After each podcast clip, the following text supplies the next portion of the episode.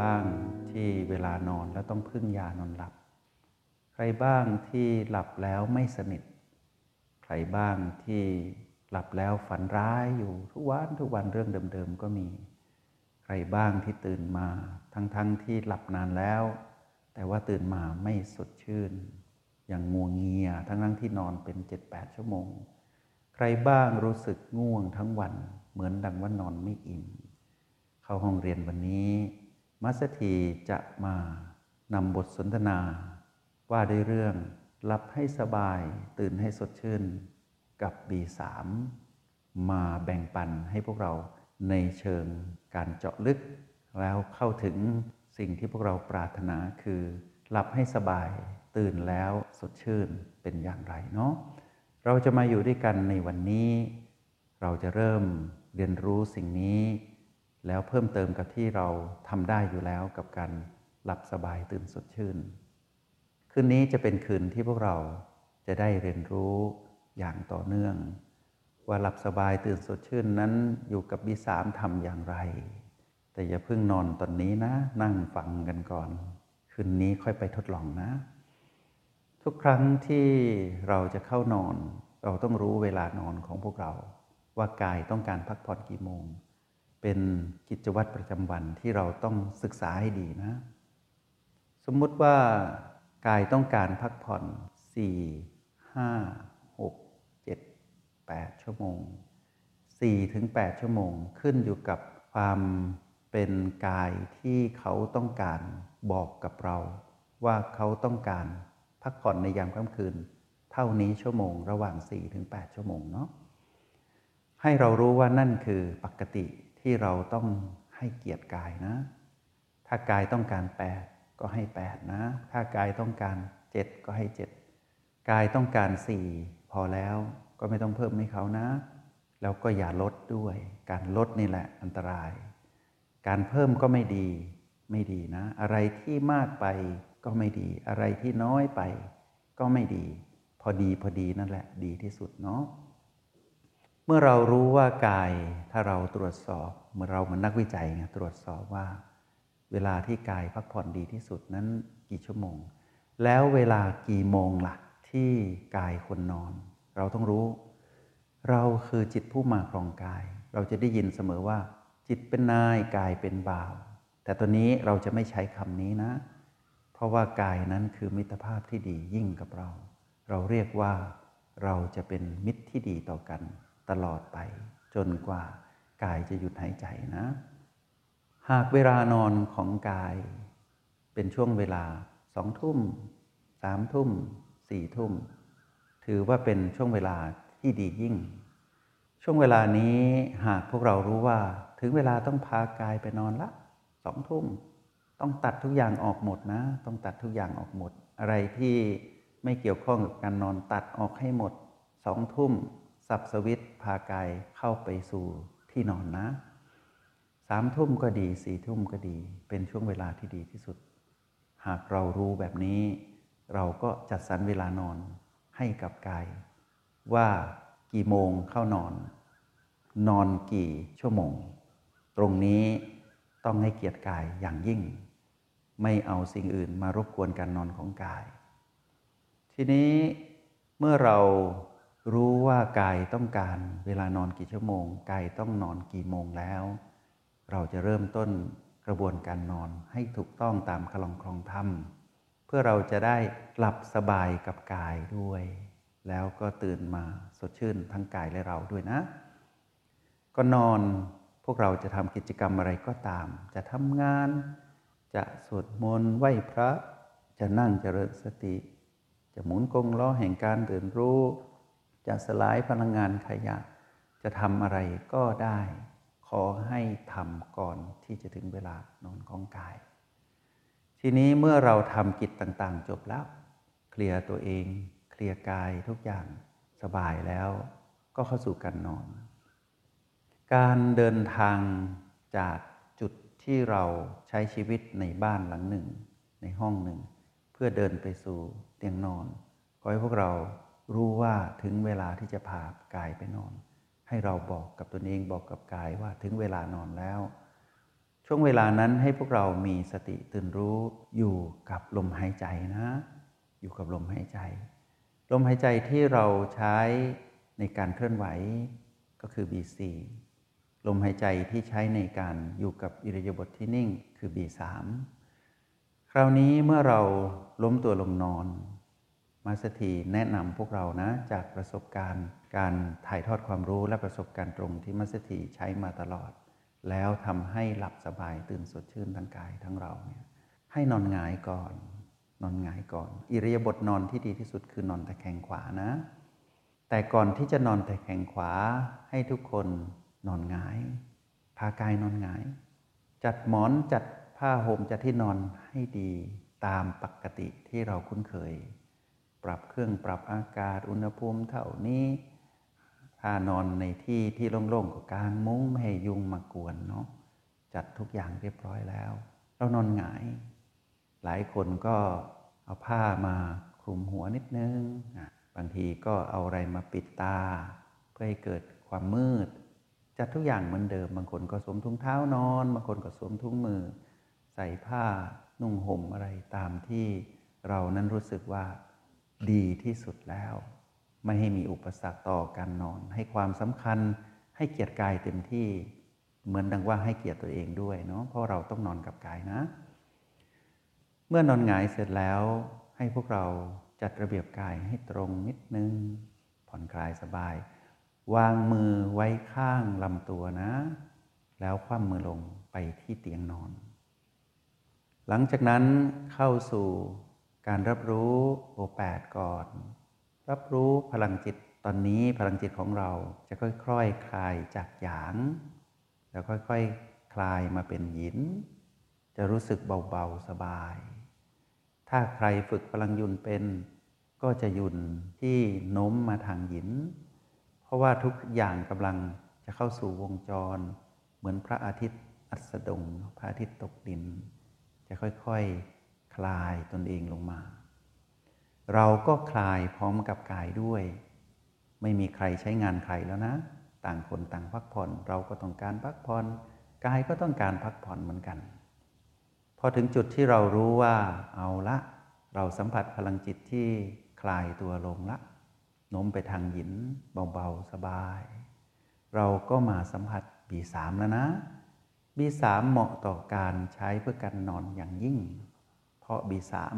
เป็นสิ่งที่เรียกว่าเป็นลมหายใจธรรมชาติ ซึ่งลักษณะของ B3 ในยามที่ปกติ ตอนที่เราจะพากายเข้านอนหรือว่านอนกับกายเนี่ยจะเป็น B3 ที่แผ่วเบา ให้เราสังเกต B3 ที่แผ่วเบา แล้วเรารับรู้ไปทั่วสารพานกายนะ เราจะเห็นพลังงานที่ถูกดึงเข้าไปสู่แรงโน้มถ่วงของโลก ประจุต่างๆในกายเนี่ย จะถ่ายทอดไปสู่พื้นดินหมดเลยนะ ตั้งแต่เตียงไปลงไปจนถึงแผ่นดินนั่นแหละ จะถูกดึงดูดเข้าไป เราจะรู้สึกถึงการปรับพลังงานจากแรงโน้มถ่วงของโลก เราจะทิ้งกายแล้วนะ และเราก็จะทิ้งตัวไปพร้อมกับกาย ปล่อยให้เป็นธรรมชาติที่ดินน้ำไฟลมนั้นปรับสมดุลสักครู่หนึ่ง ค่อยสังเกตลมหายใจ B3 แผ่วเบาเรื่อยๆเรื่อยๆ ตรงนี้เนี่ย พวกเราจะรู้สึกถึงการตกผวังไปแป๊บหนึ่ง จะเป็นการหลับก่อนหลับก่อนหลับจริงอะจะเป็นการหลับแป๊บหนึ่ง พวกเราไม่ต้องตกใจนะ จะเป็นการหลับประมาณสัก 5 นาที 3 นาที ก่อนที่จะนอนจริงเนาะหลายคนก็อาจจะเกิดภาพนิมิต บางคนก็จะรู้สึกถึงวูบหนึ่ง เหมือนหลับนานแต่จริง ๆ ไม่นาน แล้วจะรู้สึกตัวขึ้นมาใหม่ ตรงนี้ถูกต้องแล้วนะ ถูกต้องแล้ว การรู้สึกตัวขึ้นมาใหม่ ให้เราจับลม B3 อีกนิดนึงเป็นลมพัดเข้าหรือลมพัดออกรับรู้ตรงนั้น จากนั้นเราก็นอนตะแคงขวาพากายนอนตะแคงขวานะ บางคนก็ใช้หมอนข้าง บางคนก็นอนในลักษณะสีหะสายญาติ แต่ว่าไม่ต้องใช้มือมาหนุนที่ศีรษะ ไม่ต้องใช้มือมาค้ำที่ศีรษะนะ ก็อยู่กับหมอนนั่นแหละ หมอนที่คุ้นเคย คราวนี้เราก็เตรียมตัวดูหรือสัมผัสรู้ปีสามสบายสบาย จังหวะของการนอนตะแคงขวานี่แหละ จะเป็นการนอนที่ดำดิ่งเข้าไปสู่การหลับสนิทมาก ขอโฆษณาให้พวกเราฟังเลยว่า สนิทมาก พอเรานอนหลับสนิทแล้ว ตอนนั้นจะเป็นเครื่องบอกเราว่า กายต้องการกี่ชั่วโมง ไปพิสูจน์คืนนี้เลยนะ หากเป็นการนอนที่ดำดิ่งลึกสี่ชั่วโมงก็เหลือเฟือ พวกเราจะตั้งนาฬิกาปลุก หรือว่าเราจะคุ้นเคยกำหนดเวลาได้โดยที่ไม่ต้องพึ่งเสียงนาฬิกาปลุกตามสบายเลยพอถึงเวลาพวกเราจะรู้เองเมื่อตื่นนอน เมื่อตื่นนอนขึ้นมาเราจะเห็นว่าเรายังนอน ในอิริยาบถทที่ตะแคงขวาใกล้เคียงนะ ใกล้เคียง เราจะไม่นอนเหมือนเด็กที่หมุนเป็นเข็มนาฬิกา เพราะเราโตแล้วนะ พอเรานอนดิ่งลึกไปกับกาย หลับไปพร้อมกัน พอถึงเวลากายนอนอิ่ม เขาก็จะเกิดการขยับตัว ตัวของเราเองที่มาครองกายก็จะขยับตาม แต่แทนที่เราจะปล่อยให้เกิดการขยับแบบต่างคนต่างทำ สียโอกาสนะ เรานอนด้วย B3 นอนกับ B3 เราก็ตื่นมาสัมผัส B3 สิ พอกายขยับเพื่อจะลุกเพื่อจะตื่น เราก็จับลม B3 เป็นลมพัดเข้า หรือลมพัดออก เป็นการเริ่มต้นตื่นนอนอย่างผู้มีสติ พร้อมกับปีสามหายใจเข้า หรือหายใจออก ถ้าจับไม่ทันก็ไม่เป็นไร เราก็อยู่กับบีสองสิ หายใจเข้าลึก หายใจออกยาว พอรู้สึกตัว รู้สึกดีแล้ว จับบีสามไม่ทันไม่เป็นไร อยู่กับบีสองไปก่อน หลังจากนั้น ก็เปลี่ยนเป็นบีสามปกติ เราก็ลุกขึ้นพร้อมกับกาย เท่านี้นะ เท่านี้ เพียงพอละ ทีนี้ในระหว่างที่พวกเรานั้นยังต้องใช้ยานอนหลับอยู่ มาสถีอยากแนะนำให้พวกเราค่อยๆลด ปริมาณยาลงนะ อย่าหักดิบ เพราะหลายคนทานยานอนหลับมาเป็น 10-20 ปีแล้วอย่างนี้หักดิบไม่ได้ เดี๋ยวจะมาบอกว่า มัสถีพูดไม่จริงนะ B3 ใช้ไม่ได้ จริงอยู่นะ แต่พวกเราทานยานอนหลับมาเป็น 20 ปีอะจะแก้จะก้าวข้ามเรื่องการนอนไม่หลับภายในข้ามคืนเดียวเนี่ยก็จะดูเกินจริงไปหน่อยเนาะค่อยๆ ลดปริมาณยาลง 1 เม็ด เหลือครึ่งเม็ด2เม็ดเหลือ 1 เม็ดค่อยๆ ลดลงมา เพื่อให้เรานั้นจะได้ไม่กังวลว่ากายจะเป็นอะไรหรือเปล่า เราจะกังวลว่าถ้าเรานอนไม่หลับละ่ะพรุ่งนี้เช้าเราจะทำยังไง กระบวนการชีวิตเสียหมดเลย ค่อยๆลด แต่ถ้าใครสมมติว่าทานยานอนหลับ ต้องนอนคืนนี้ มาสถีแนะนำว่าทานปกติ ทานปกติก่อนนะ เสร็จแล้วเราเติมคำว่า B3 กระบวนการที่แนะนำพวกเราไป ไปฟังซ้ำนะ แล้วลองทำตาม หลายคนก็เปิดเสียงธรรมฟัง หลายคนก็เปิดเสียงดนตรีที่เป็นดนตรีบรรเลงฟังเพื่อช่วยนอน หลายคนก็ฟังเสียงสดมนบางคนก็ฟังเสียงดนตรีที่ตัวเองชอบ ศิลปินที่ฉันชอบ ตามสบายนะ ตามสบายไม่ต้องเปลี่ยนอะไรเยอะ ชีวิตอะไรที่ปกติทำไปก่อน พิ่มวิตามินเข้าไปคือ B3 กับกระบวนการนอนที่มาสถีบอกพวกเรา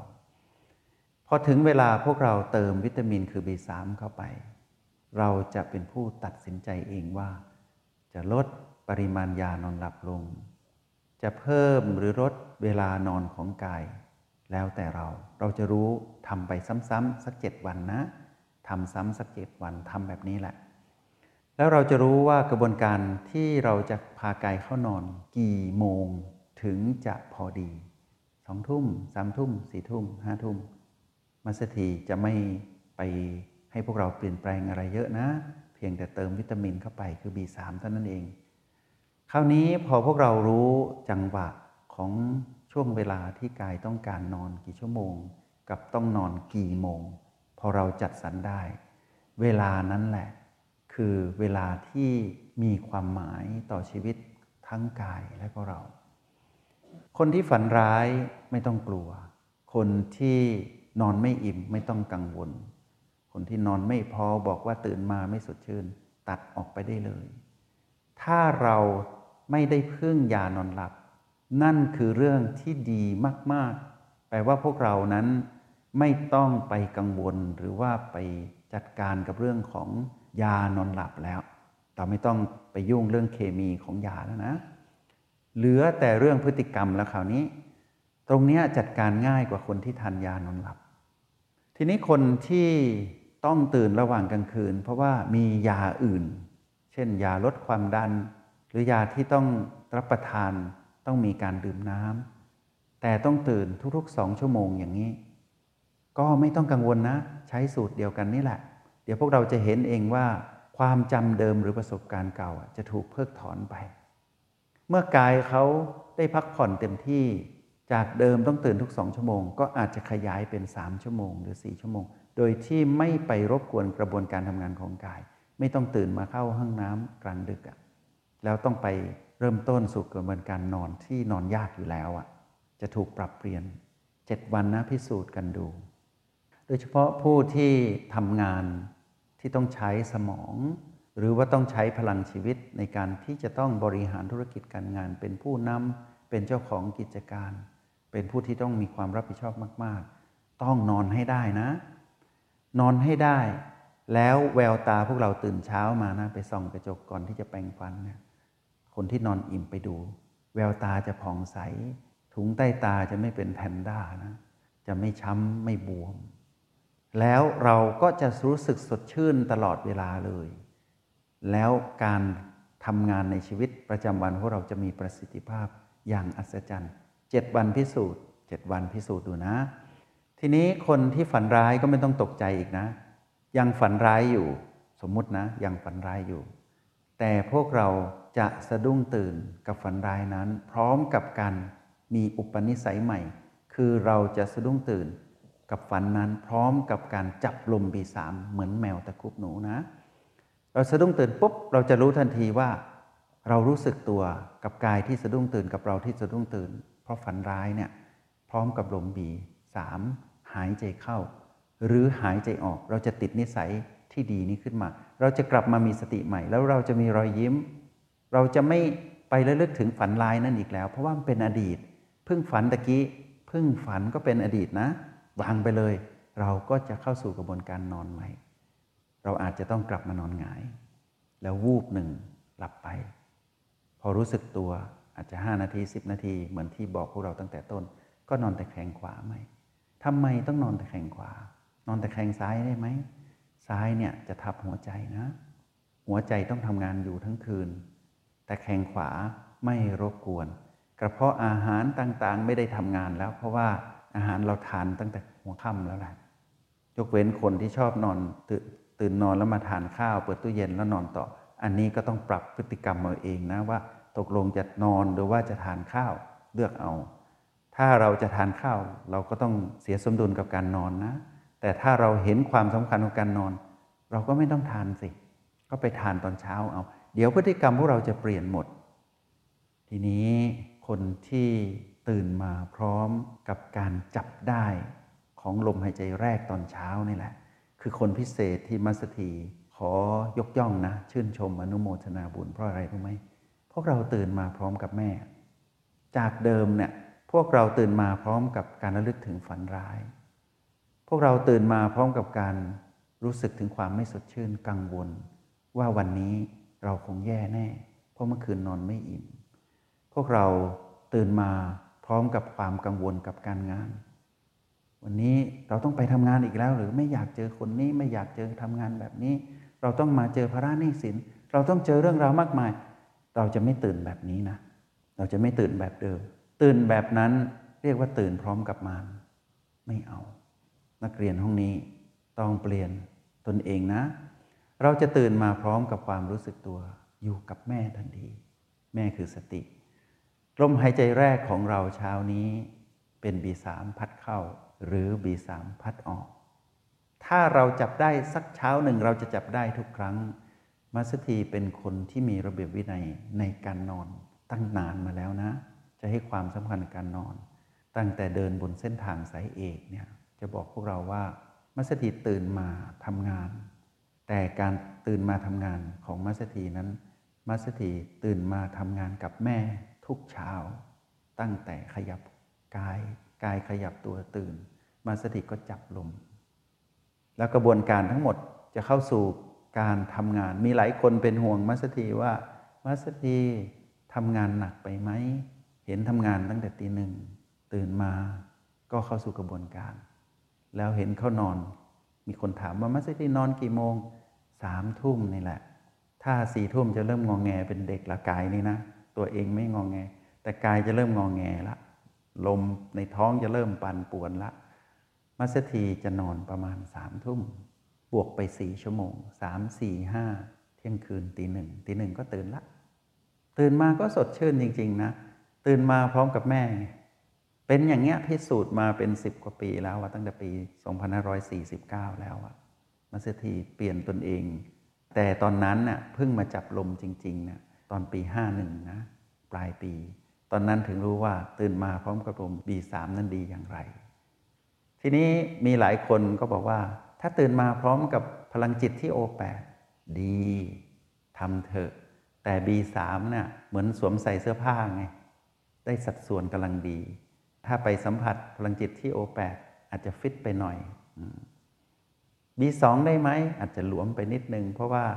เราไม่รู้สึกตัวตั้งแต่ต้นไง เราจะมาบังคับลมตอนทีหลังไงเพื่อกลัวว่าเราจะไม่รู้สึกตัวใช้ตอนหลังนะ แต่เหมาะที่สุด B3 ลมหายใจเข้าหรือหายใจออก ตอนเช้าเป็นลมแรกของเรา ถ้าทำอย่างเงี้ยทุกวันทุกวันทุกวัน เดี๋ยวพวกเราจะเห็นกระบวนการจัดระเบียบชีวิตของตนเองได้อย่างอัศจรรย์ แล้วเมื่อถึงจุดหนึ่งพวกเราจะไปรู้ด้วยว่า ลมสุดท้ายของกายที่เราจับได้บีสามเหมือนกันนี่แหละ คืนที่ผ่านมาเนะลมสุดท้ายนั้นเป็นลมพัดเข้าหรือลมพัดออก เราจะมารู้เมื่อตอนตื่นนะ เหมือนกับว่าช่วงเวลาการนอนนะสั้นมาก แต่จริง ๆ เรานอนอิ่ม สมมุติว่าสี่ชั่วโมง ช่วงสี่ชั่วโมงนะ่ะเราพักผ่อนกับกายกายพักผ่อนกับเราใช่ไหมพอเราจับลมหายใจแรกตอนเช้าได้ ว่าเป็นลมพัดเข้าหรือลมพัดออกมีสามเราจะระลึกได้ว่าเมื่อคืนก่อนนอน เราหลับไปพร้อมกับ B3 หายใจเข้าหรือหายใจออกทำดูนะ แล้วพวกเราจะรู้สึกว่าชีวิตนี้ดีเหลือเกิน แล้วพวกเราจะมีอายุยืน เพราะว่าเราถือว่าการตายก็คือการนอนการนอนคือการตายไปนั่นแหละสี่ชั่วโมง เรามีอายุ 20 ชั่วโมง ที่จะใช้ชีวิตอย่างผู้มีสติ แล้วเราก็หลับในคืนนั้น สมมุติว่าเป็นคืนสุดท้ายของเราที่จะต้องจากกาย และเป็นคืนสุดท้ายของกายที่จะอยู่กับเรา จะเหมือนคนตื่นกลางดึกนั่นแหละ เหมือนคนที่ฝันร้ายที่ต้องตื่นกลางดึกนั่นแหละ แต่เราจะไม่เป็นแบบนั้น เราจะรู้ลมสุดท้ายของกายด้วย เป็นการจากกันอย่างงดงามในระดับมรรคผลนิพพานเลยนะ ถ้าคืนนั้นเป็นคืนสุดท้ายที่จะมีชีวิตอยู่กับกายนี้ เราก็ยังสามารถจับลมสุดท้ายของกายได้ แล้วเรา ก็ปล่อยกายคืนสู่ธรรมชาติ ส่วนเราก็จากกายสู่พระนิพพาน ดีไหม นอนแบบนี้สิ ถึงจะเรียกว่านอนแบบสิทธิ์มีครู เป็นลูกพระตถาคตเนาะจงใช้ชีวิตอย่างมีสติทุกที่ทุกเวลา แล้วพบกันไหม